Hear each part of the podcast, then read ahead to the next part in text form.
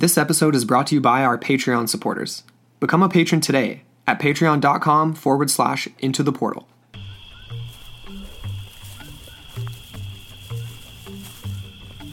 Imagine finding yourself in the middle of a pristine landscape long untouched by human influence. On the brink of uncovering the remnants of a lost civilization largely unknown to the modern world. A treasure you've been searching for over multiple decades and several expeditions worth of time, money, and effort. This is where Steve Elkins and his team of researchers and documentarians found themselves in February of 2015 after being airdropped into an unnamed valley in the heart of the Honduran rainforest, a place long since referred to as Portal del Infierno, or rather, the gates of hell. What they uncovered has since greatly contributed to Hondurans' recovery of their ancient past. Their incredible efforts were captured on film in the documentary project The Lost City of the Monkey God, released this year and currently in the festival circuit. And we have Steve Elkins himself on the show to speak on a special bonus episode of Into the Portal to follow up on our Lost City of the Monkey God series.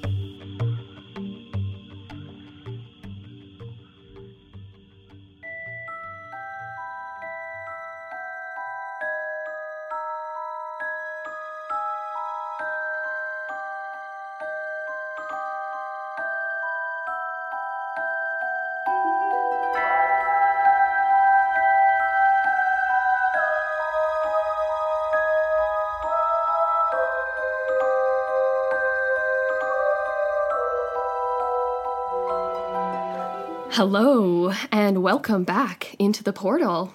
We have got some amazing bonus content for you all today regarding our Lost City of the Monkey God series. That's right. Yes, so today we are speaking with none other than Steve Elkins, award winning filmmaker and leader of the 2015 expedition to the Mosquitia Rainforest to uncover the mystery of the Lost City of the Monkey God. Hi, Steve, how are you? I'm doing great, Amber. How are you? I am incredible just to be talking to She's you. ecstatic right now. She's kind of like vibrating a little bit. a little bit, yeah. Well, that's good. You know, I do. I do want to say one thing. I appreciate you saying that uh, about the 2015 expedition, but that was only the. Uh, that was not the first expedition. This particular phase of the project started in 2012 when we did the LIDAR survey. Right. And it then took three years after that to organize the actual ground truthing expedition. Okay. Mm-hmm. All right. So, Plus, all, plus all that was preceded by several expeditions I did in the 1990s. That's right. I mean that 1994 expedition when you when you guys found those first kind of uh, remnants of some sort of civilization that was that was really am- Mm. and that carving, that stone carving. That's right. Right. That carving was uh, definitely an epiphany moment. I mean, there had been room. Obviously, there was a legend circulating for a very long time, and I do have a background in the geosciences and in archaeology, at least when I was in school. And so I, I had an understanding of these things. And when we were in the jungle, far up in the mountains, far away from any human habitation, you could barely see 20 feet in front of you. And there's this boulder next to a small river with a carving of a man with a kind of a strange hat or headdress on or mask, Right. a stick, and what looked like a gourd with seeds falling out of it. I immediately thought, why is this carving in a place like this? This meant there had to been had to have been something going on in the past that's not obvious now. It probably was not the same environment that it is now. Right. So that was for me a big epiphany moment.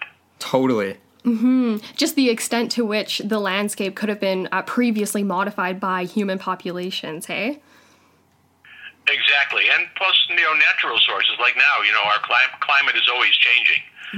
Climate is really just an aggregate of many weather events over time, and it's constantly changing.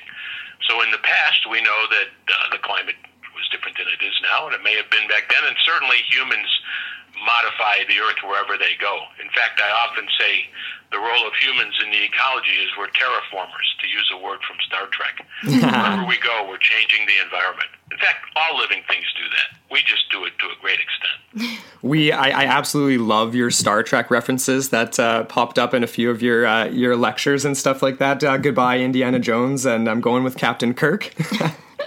right. absolutely love that. I'm no idiot. So, I mean, okay, I got a question for you here, Steve, because we're really curious about sort of the beginning of your fascination with the Lost City, because we've we've re- both read uh, Douglas Preston's book, and he discusses how you were, you know, already intimately familiar with this case, you know, from the mid 1990s and your 1994 expedition and all that kind of stuff, when you were already working with Ron Blom and NASA conducting these satellite surveys. But just how far back does your connection go with this story? Can you kind of recall the moment when you were remembered first hearing about the Lost City? Absolutely. Um, prior to 19, well, in the 1990s, I was working in the television business. I was a cinematographer and occasionally a producer, and I also was partners in a camera equipment rental company. So we okay. owned hundreds of cameras and editing systems that we rented out to other production companies and to the networks. Um, we also did a lot of what I call contract production, meaning, let's say you were a producer, you had the idea, you raised the money, and you say you want to do this TV show, you would contract my company to actually do the work. Very we didn't cool. do the creative, but we did the actual work. Okay. I got bored with that and wanted to do something more exciting and more creative. So hmm. I put the word out. If anybody had any interesting ideas, particularly that dealt with science and adventure, because that was my personal passion. I was introduced to an adventurer named Steve Morgan, who uh, had written 50 short stories about adventures he had done or wanted to do. I read them, and I fell in love with the one about Lost City's Monkey God. Steve then told me that, hey, I'm looking for it now, and it's really inexpensive to do uh, expeditions and productions in Honduras. Plus, I got a lot of great connections. I can arrange everything. You want to do it? I said, yep, let's go. So we organized it and went, not really knowing what I was in for.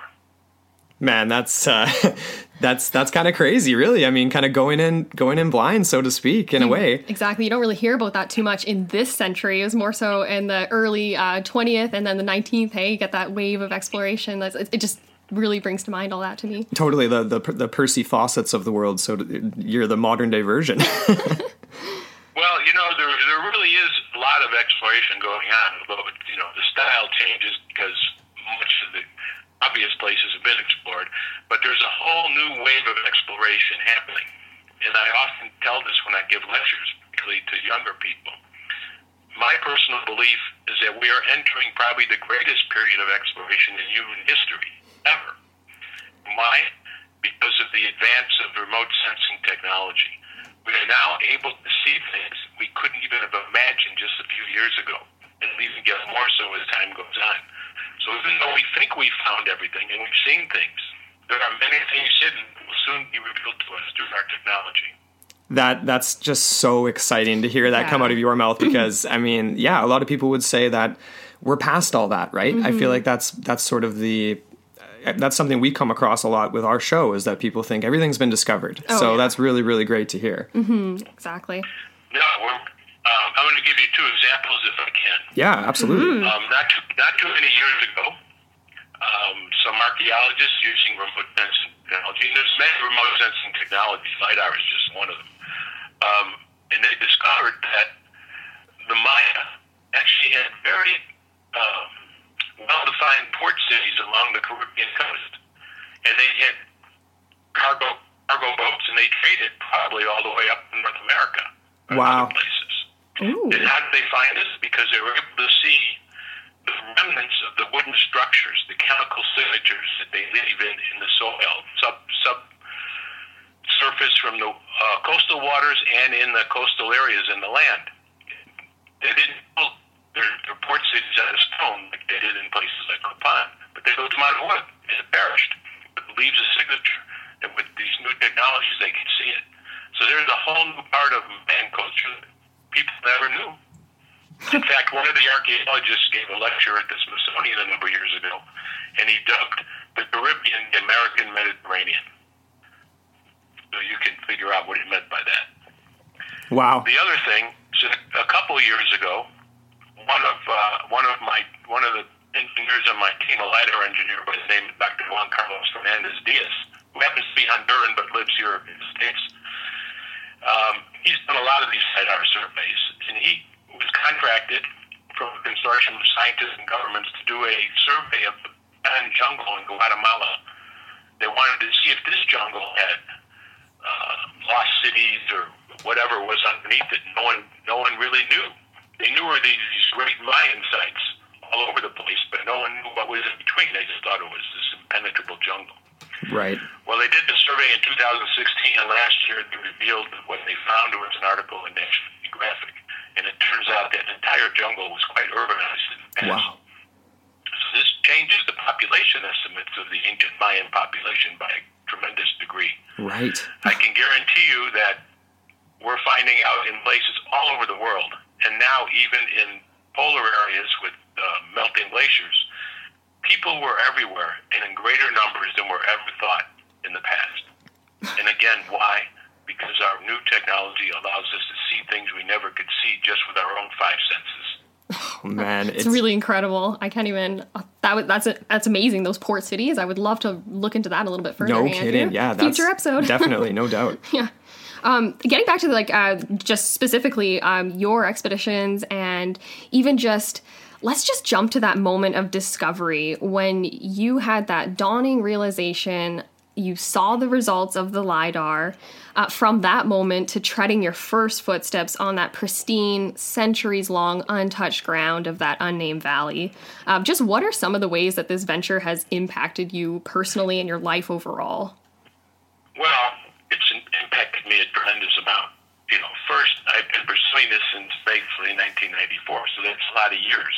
Yeah. And most of my friends and family would hear me talk about it, and they'd tell me to shut up after a while. I say, oh, okay, all right, right, right, right, yeah, yeah, yeah, yeah. and to be able to say that I was not full of it, and I was actually right, mm-hmm. was a great feeling of satisfaction, and still is. No kidding. Oh In my fact, my goodness. wife, my my wife used to tell me, if you mention this again in this house, I'm leaving. you know, now she's very ecstatic that I mentioned it. Oh, that was one of my big questions. I was wondering how your wife feels today about all of this. Right, So she's yeah. kind of turned around, hey? Well, yeah, she turned around. she still kind of gets tired of hearing about it because it it has taken over a part of our life, but she's very happy that it worked out and very proud that I was able to do this. Now, the other thing is that um, when we saw the the lidar results, you know, I had a lot. Oh, let me turn off this phone. I'm sorry. Oh, that's okay. no worries. We're usually dealing with uh, cats and dogs over on our end over here. We locked them all away for okay, this. I got it. I took the battery out of this other phone line. Um, so let's see, where was I? Oh, give me a hint here. I just lost track of that. Oh, Where yes. were we? Yeah. Uh, just with the LiDAR and when you saw those results. and Right. Oh yeah, when I saw the result of the lidar, I mean, I had a lot at stake here. We were spending a lot of money. I convinced a lot of people to go along with with the program here. I had arranged things with the Honduran government, so everybody was counting on me to produce something. So I was rather anxious, to say the least. and when the lidar engineer on one morning, I was actually having breakfast with Doug Preston, comes running at running at me saying, "There's something in the valley. You got to come over and look at it." My heart almost came out of my mouth. I was so excited. Oh, we man. ran there, and then we saw it, and all of us are just like doing cartwheels. In fact, we went over there. We stayed at this really posh resort on the island of Roatan, which is a story in itself. But immediately after looking at the at the lidar images, we went over to the little bar on the beach and treated ourselves and toasted ourselves for quite a while. Yeah, no doubt. Very excited. Seriously. No kidding. And then secondarily, three three years later, actually organizing the ground expedition, which was really much more difficult than the lidar mission. There were so many safety issues, so many politics, so much logistics involved. And setting down in that helicopter on the site for the first time, to me, was like going on holy ground. I mean, I couldn't believe that after all these years, here I was standing on the place that I've been looking for for all these years, and I had all these scientists and all these people, and everything happened. It was um, it's hard to describe the feeling. No kidding, that's incredible. Uh, it's an experience that I wish that I hope that I can have someday with mm-hmm. something along these lines. I mean, we know that this has had a huge impact, obviously, on Honduras, um, the legacy of, of this lost city. Can you give us kind of a the latest updates on the ground? Um, what's what's kind of going on there right now? Sure. Um, actually, the first uh, serious archaeological excavation started in early 2016 and is continuing to this day. They have different teams. Uh, first, we had an international team that went down there, which was partially supported by National Geographic and mostly supported by the government of Honduras.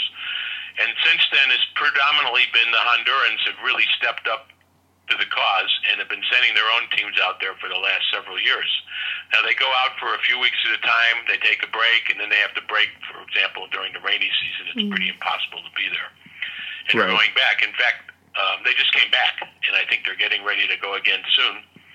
They continue to find more and more things. They're surveying some of the other sites that we found, and actually, I believe, uh, have been able to carbon date some things which are wow. turn out to be much older than we thought, Ooh. but they haven't officially announced it, so I can't tell you exactly what they did. Oh, okay. Wow. Okay, we're looking forward to that. There's some other things they found which are quite which uh, they did announce. They found some round uh, stone spheres, which are similar to the ones, these enigmatic round spheres that they found in Costa Rica a okay. long time ago.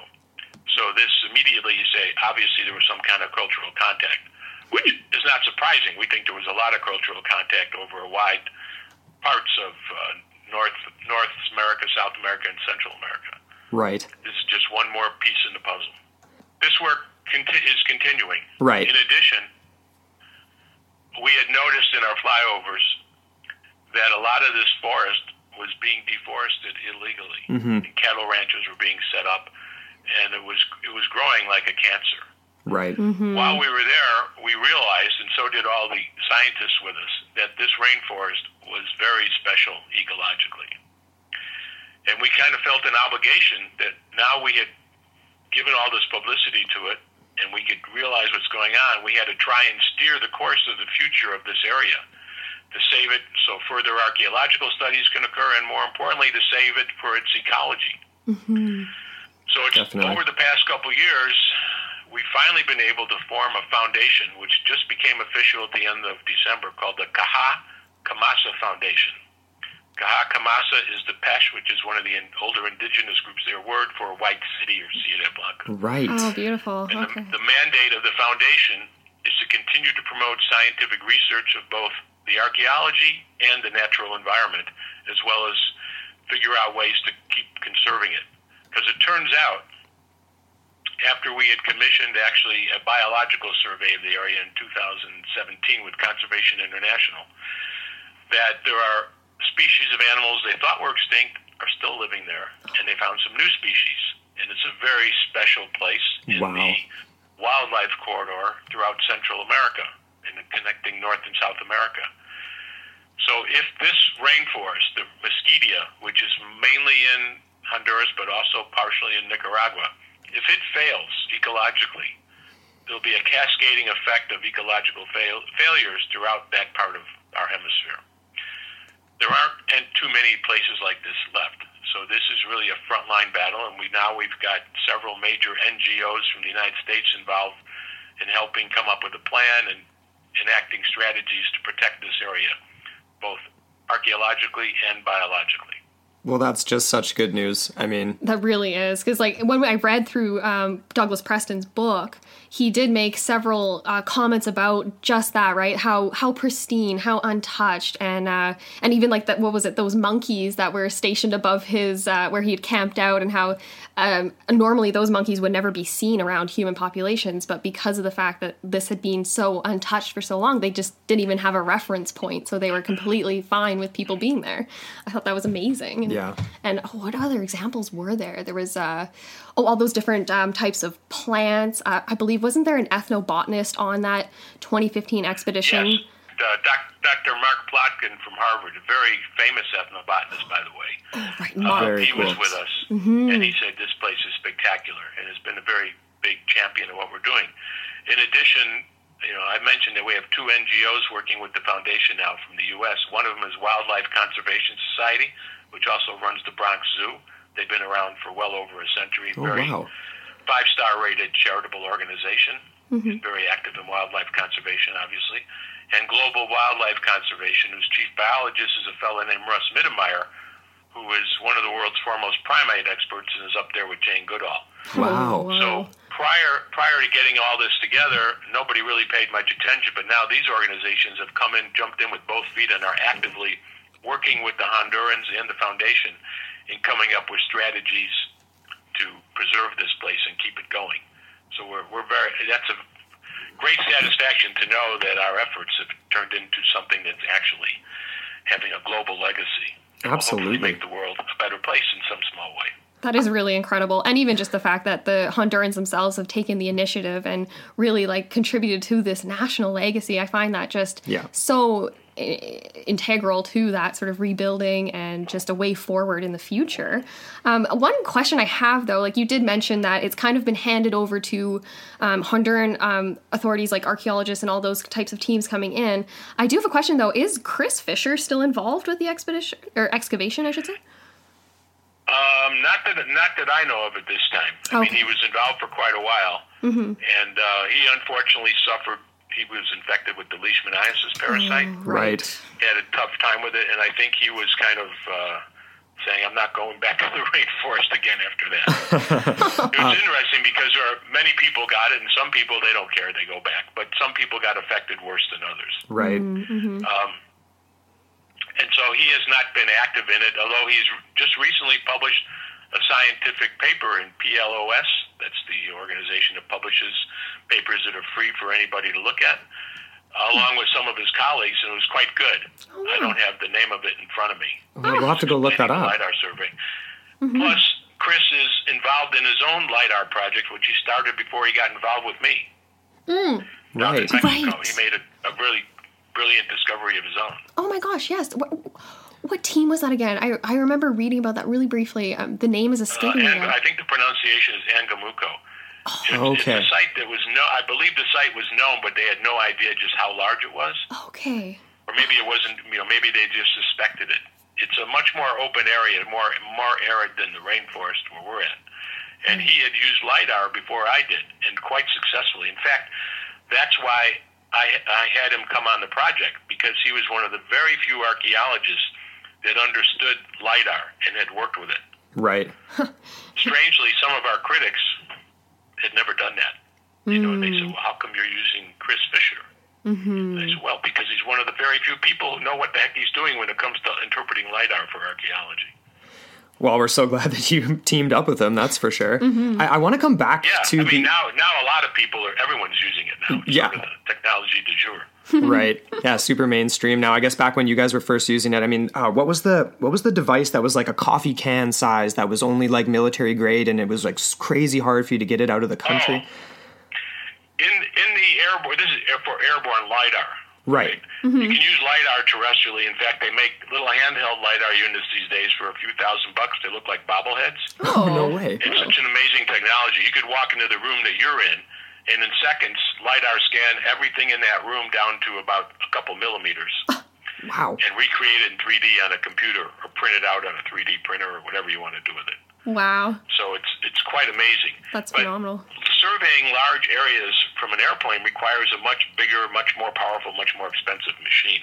Right. And because you're flying in an aircraft that's flying fast, you have all these navigational things. So the LiDAR, airborne LiDAR units have what they call a, an IMU. It's an inertial measurement unit, like a guidance device. It's the same thing that they put in guided missiles. Right. So the missiles know exactly where they are in space.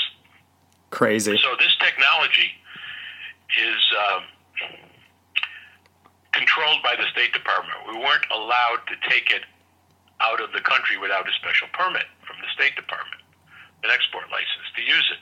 So they vet that to make sure it's not going to fall into the hands of people they don't want them to have it. Of our course. enemies, so to speak. Right.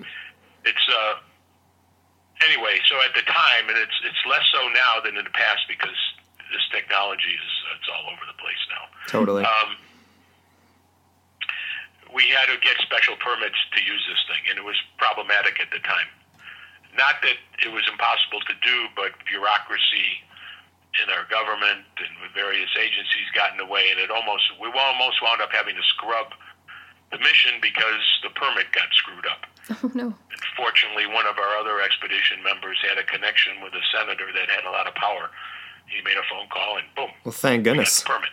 it seems like a lot of things like that kind of happened with the expedition where where you hit road bumps but then things kind of like fell into place like they were meant to be in a way which is kind of nice Exactly.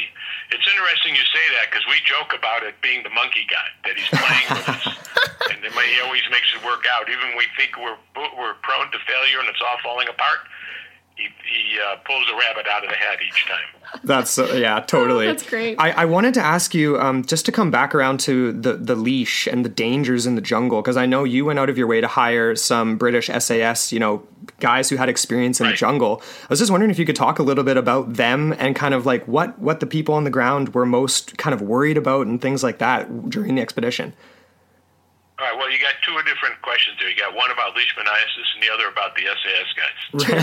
true true Two different two different uh, topics there. Let's talk let's go about the sas Okay, so when we're planning the ground expedition, we realized, you know, we had quite a few people, and we wanted to make sure that we would stay alive. I mean, I've been in the jungle a lot of times, but I don't consider myself a jungle expert.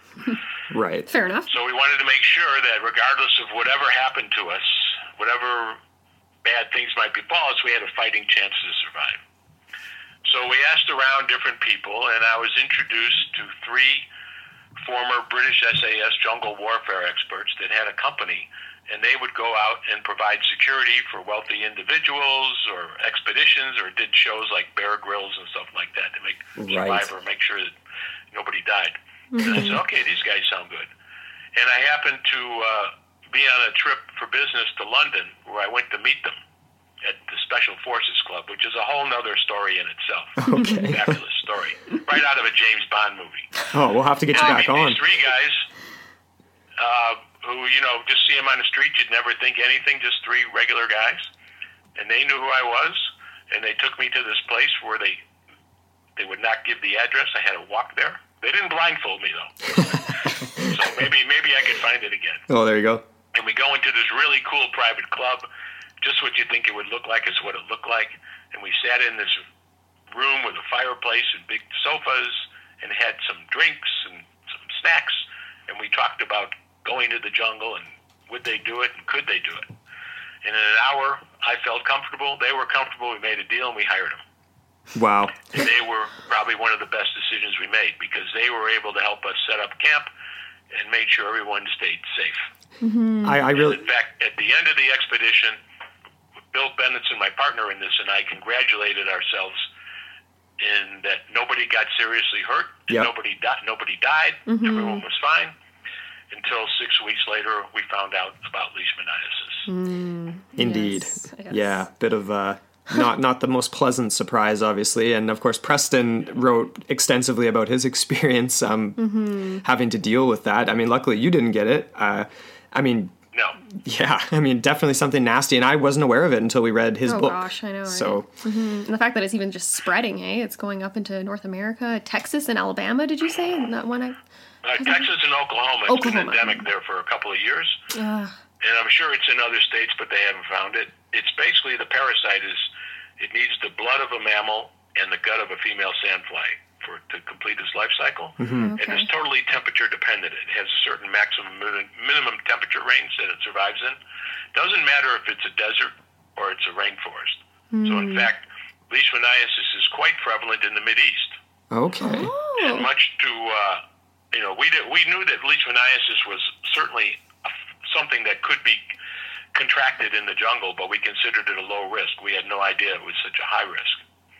It turns out that many of our soldiers coming back from the wars in the Mid East were contracting the Mideastern version of leishmaniasis, uh, often referred to as the Baghdad boil or the Jericho button. Been around there for thousands and thousands of years. right. Right. And the Department of Defense was very concerned about it, and so they started funding the National Institute of Health in Bethesda to study it, when they still are. They have a research lab where they actually grow the parasite, and they're trying to figure out how to combat it because there are no real vaccines nor particularly pleasant um, cure, uh, ways to put it in remission, shall we say. Right. Ugh, yeah. It's not not a pretty scenario. No, pretty nasty. For some Definitely not. strange reason, some people are immune to it.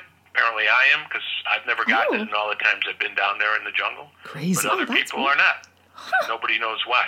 Oh wow, another mystery to uncover. eh? Yeah, I guess no we're kidding. safe up in here in Canada for now. For now. For now. Well, according to the Center for Disease Control in Atlanta, if current climate trends continue, they expect it to reach the Canadian border by about 2050 or 2060. oh dear. oh dear. Well, we'll be moving up to the So you got- you got Yukon, a I few suppose. decades. Well, we're getting down to the end of our time here. Um, one other question that we do have is uh, obviously the status of the documentary, The Lost City, the Monkey God. Can you tell us about that? Is it in festival circuits right now, uh, where it's being featured, all that kind of thing? Well, yes, thank you for asking. Mm-hmm. Um, it was actually in your neck of the woods a couple months ago at the Vancouver Film Festival. Oh, no. We missed it. And then there was an, the same draft played in San Francisco at the Mill Valley Festival. Hmm. But most importantly, it's been modified since then, and the final version is screening in Washington, D.C. on March 16th. There's Very the cool. Environmental Film Festival, D.C. It's become quite a quite a popular festival, cool. and they're putting it in the Carnegie Institute for Science, which is a fabulous location, a great theater, awesome. a beautiful building. That's amazing. So amazing. we are actually uh, having a number of invited guests there. So a lot of VIPs, and plus the general public can get tickets and go see it, go see the film. Although Oh, they can't go to the reception, unfortunately. Oh, Right. yeah. And that that should be a pretty big deal. So March 16th, you'll probably start hearing a lot about it. And then where it will be shown next, I don't know. Um, we're negotiating on a few deals right now, and I'm not really sure. My partner Bill Benenson is the one who's handling that. Right, right. okay. Well, that's just we're so excited to see it. Uh, we're on pins and needles, Mm-hmm. definitely, and um, I mean, maybe we can even follow up with you after it's released and uh, and have a little chat afterwards. We're just we're, we can't wait to see it. Sure, absolutely. I think uh, the two of you are great, and uh, happy to talk to you anytime. Aw, well, thank you. we really appreciate that, Steve. It means a lot. We're um, you're you're the biggest interview we've had yet on Into the Portal, so uh, it's an honor. it really is. Well, when Into the Portal becomes a globally recognized podcast, and you're famous, and everybody wants a piece of you, remember. Oh, we will. Oh, we certainly will. oh man, this has been incredible, Steve. Thank you so much for your time. Um, yeah, Sure. we'll we'll keep in contact. Please do, and I really appreciate your interest. Um, I'm always happy when people ask intelligent questions and really, you know, understand a lot of the story. Oh, Well, again, we really appreciate that. That's, that's super flattering. Okay. awesome. Well, have a great rest of your day, and uh, yeah, we'll we'll be in contact. All right. Thank you. Okay, perfect. Steve. Bye. Thanks. Bye. Well, that was awesome. That was crazy. That was really fun. That was super super fun. Um, thank you again to Steve. Yes. and hopefully we'll be able to reconnect with him again in the near future when the uh, film is available for everybody to see. Yes. And uh, we have a little tidbit about that at the very end of, uh, Yeah, of this as well. But exactly. uh, we wanted to go through some of this because I mean that was um, he had a lot to say. Yeah. And yeah. He's first, really... first and foremost, uh, whoops, because uh, in our in our two part series, we uh, said that Steve was in his seventies and he's actually younger. So that was It like was a guesstimation. guesstimation. My bad. um, I, I, did you pull that from Wikipedia and it was wasn't quite right or something? Or anyway, our math was way off, so we apologize, Steve. And uh, he Yeah. is 68, not in his 70s, and uh, still rocking it hard. Or So- turning 68, I think. So- Yeah, that's right. Yeah, upcoming birthday. Happy early birthday. um, the other thing that he mentioned that was really interesting was that Chris Fisher um, recently published a paper that we are really excited to look into. So we're going to dig that up. I was just on his website and I didn't find the paper quite yet, but once we find that, we'll post it on our socials for you guys. Mm-hmm. Definitely. So, yeah, so we can all take a look at that one. That seems super fascinating. What else? Okay, what was one of the main things that was just like stood out to you about that? Well, I mean, he definitely left me with, uh, well, all of us with uh, the cliffhanger of his juicy story with hiring the SAS guys at uh, the club in the UK. That Yeah. sounded super interesting. I really want to get that. Uh, oh, another thing we didn't get out of him too was any stories about Bruce Heinicke, which would have been Right. awesome, but whatever, maybe know, next um, time. Mm-hmm. yeah, save it for a later date. And I really, yeah, I really look forward to reconnecting with Steve. But um, I think, I don't know, like, I, I think that that was just, I don't even, it was just really, it was just really neat to just get it his perspective, you know, straight from him. Um, even though we've watched the TED talks, we've you know we've we've watched some stuff of his, you know, and we've read Preston's book, super thorough, but just to like hear how much it really has impacted his life and still does, and just like the legacy that's continues on in Honduras because if it wasn't for this expedition, then, Then these these protective measures wouldn't be happening, and it's just Yeah. so awesome. It's man, it, it's a really good. It's good feeling, you know. It's It one of those uh, It yeah, is good exactly feel that. stories. Oh yeah, and I feel like even at the end of his TEDx talk, he really affirmed that notion that like you you never really know how little or how much you can impact the world. But if you just sit back and just think about it or just talk about it and don't do anything about it, then you're not contributing and you never know what can happen when you just decide to commit yourself to something. Right. And I think that's just incredibly inspiring and Well, it makes me want to go searching for our own um, lost things, doesn't it? I mean, we're always trying to do that in a metaphorical way with the show, Mm-hmm. and we've talked about going into the field Mm-hmm. ourselves. Um, but uh, I mean, he made that comment about how we're heading into an era where we're more likely to make these discoveries when Mm-hmm. we've been typically told the opposite. Well, that's kind of yeah. That's really in, that to me is so inspiring to hear that we're entering this next great age where we're not just probing in the dark, t- seeing less than twenty feet ahead of us. Yeah. We're seeing everything from above, and like that's an incredible new perspective to bring to the field. And it's kind of funny because like the way that he talked about it now is that this is widely used in the field. Like this is the new norm. And if Yeah. you're not a part of that, then you're kind of living in the antiquated past kind of thing in the mm-hmm. field. And it was kind of funny, right? Because of because of those naysayers that were around initially. I'm sure they're still around. I'm sure there's still people that would say whatever, like, oh, you have to do the ground truthing. But it's funny, right? Because he is doing that. And, Exactly. and and now Honduras is doing that, the which is incredible. the entire the, the suggestion that that's not included when you just because you start with lidar and with this any other ground penetrating radar technology Yeah. is absurd because it's literally just cutting the time I, I I mean the figure of speech would be in half but it's way more than that Yeah, and then you more, yeah. and then once you're actually on the ground in the significant areas instead of wasting your time you are just doing the same the same stuff the the hardcore stuff on the ground which is what Mm-hmm. that team did Yeah.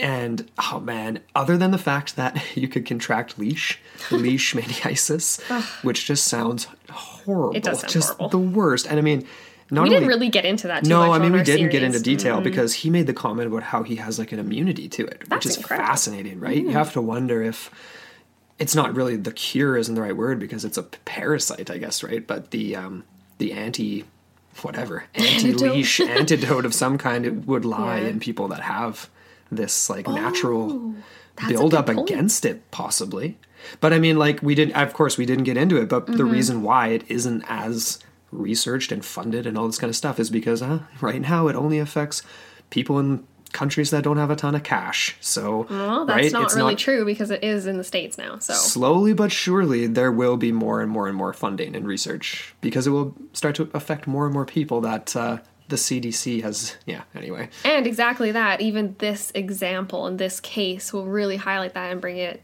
into the limelight, Exactly. possibly, and attract more funding. So, Exactly. you know, maybe there is an upside to it. definitely what was uh, what stood out to you What stood out? I mean, I gotta ask you. You asked me. It was the Oh, SAS. I, I got a question. I, my hands up. Oh, hands answer? up. Okay, Al- Amber, yeah. Um, when uh, Steve was giving us some examples of how uh, this new technology is being used in other areas, and he mentioned those port cities. oh my goodness. Yes. along the coast that were How Mayan, right? It- That correct. Yes. Okay, that would to me kind of brings up this whole new layer of connectivity. Because he even mentioned right how this this goes all the way up and down North and, and South and Central America, right? These people were highly interconnected. Yes. and it makes you wonder just how far their technology could have brought them.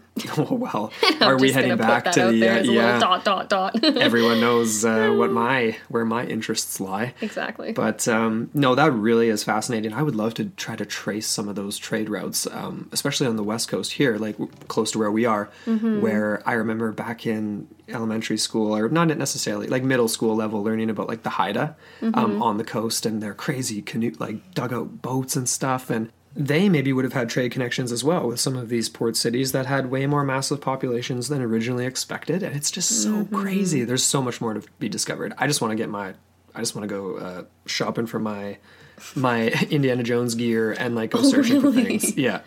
Your indie gear. okay, there, buddy. Oh, okay. Um, yeah, yeah, yeah. Well, anyways, I wanted to touch on before we wrap this up here just the updates on Douglas Preston's book. Right. Because we got a quick email from Steve after the interview, and he just mentioned that Doug's book has actually once again become one of the uh, bestsellers on the Wall Street um, list just this past week. Uh, for a nonfiction ebook. So now it's Okay. an ebook, guys. So if you prefer to get your knowledge that way, um, Mm-hmm. it's high, it's a lot more accessible to people that way. But honestly, cool. I love the copy we have. The the Well, we've had it for a while now, right? Like a Yeah, few years, it's well and it's used. it's traveled around. I think it's come camping with us, and uh, we've both read it like a few times. And it's Mm-hmm. got the, the pages are yellowing a little bit, and I, I just love that. So it's got that look. it's starting to get that look. It's perfect for for that for Douglas Preston's books. So. it's incredible. He's had a lot of success with it, and, and I'm I'm really happy for him. Apparently, this book has already been published in 18 countries, and it's going to be in China pretty soon. Wow. So that's a huge market. That's so incredible. That's going to be great. I think maybe the next thing uh, would be to try to reach out to, to Douglas Preston. That would be really really fun. Yeah, Oh my gosh, that would be amazing.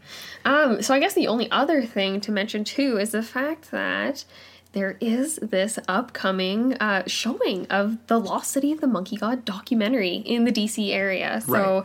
In Washington, unfortunately, we won't be able to attend. a little, little far away for us. I can't believe we, uh, you know, we've been so crazy busy and we missed it in Vancouver. That would have been the closest for us. Oh, that was so. But can't wait to see it whenever we do get a chance. Yeah. I don't know if we do have any listeners out in the DC area, but if we do, um, hit us up if you have the opportunity to check Oh us out. Oh my gosh, yes. And we actually have a link from Steve himself, and we're going to post that in our show notes. So if you want to check it out and go see and buy tickets to this, and uh, yeah, you can check it out here.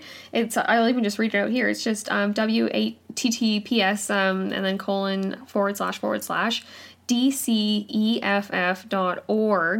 forward slash film forward slash lost lost dash city dash monkey dot or dash god. Very like- thorough, Amber. Very thorough. look at look at that. We will post it. Yeah, and, we will uh, post it. um, even if you just get the first part there with the dot .org, I think like it'll show probably the total list of what's going on. But it's, Not the supposed to dot be. coms, it's the dot orgs. yeah, you mostly stick with the .govs. um, hey, and if anybody knows what that's from, maybe we'll throw you a sticker or something like that. Show us out. That's a little Easter egg right there. But you can also go and check out a preview of the documentary. Yes. And that's just at um, benensonproductions.com. I believe that's the correct link. But if you even if you just Googled Benenson Productions Lost of the Monkey God, it's going to pop up right away. And it's a great little tease. Um, I'm I. yeah, it's like five minutes long and it's Yeah. like, oh, it just makes you want to watch it. Yeah, it's more than just a trailer, but it doesn't like it's it's not like uh, I mean when I say trailer, you think like Hollywood trailer or whatever, right? But it's just it it's oh man, you're hooked when you It's watch everything it. you're so- hoping for and more. Exactly. so I mean, I guess that kind of wraps this up for this bonus uh, bonus content that we are so thrilled to be able to offer you guys. Yep. And um, thank you so much for listening and uh, give us your feedback. Let us know what you think about um, the, this search for the lost city and the ongoing excavations and stuff like that. Mm-hmm. And if you've read Preston's book and everything else that we've been talking about. So email us into the portal mailbox at gmail.com. Mm-hmm. We're at Into the Portal Podcast on Facebook and Instagram. So come hang out with us on there. And we love chatting with you guys. And you can hit us up on Twitter as well at Into the Portal One. That's the number one. So yeah, come chat with mm-hmm. us on there as well. So until Sunday night. Indeed.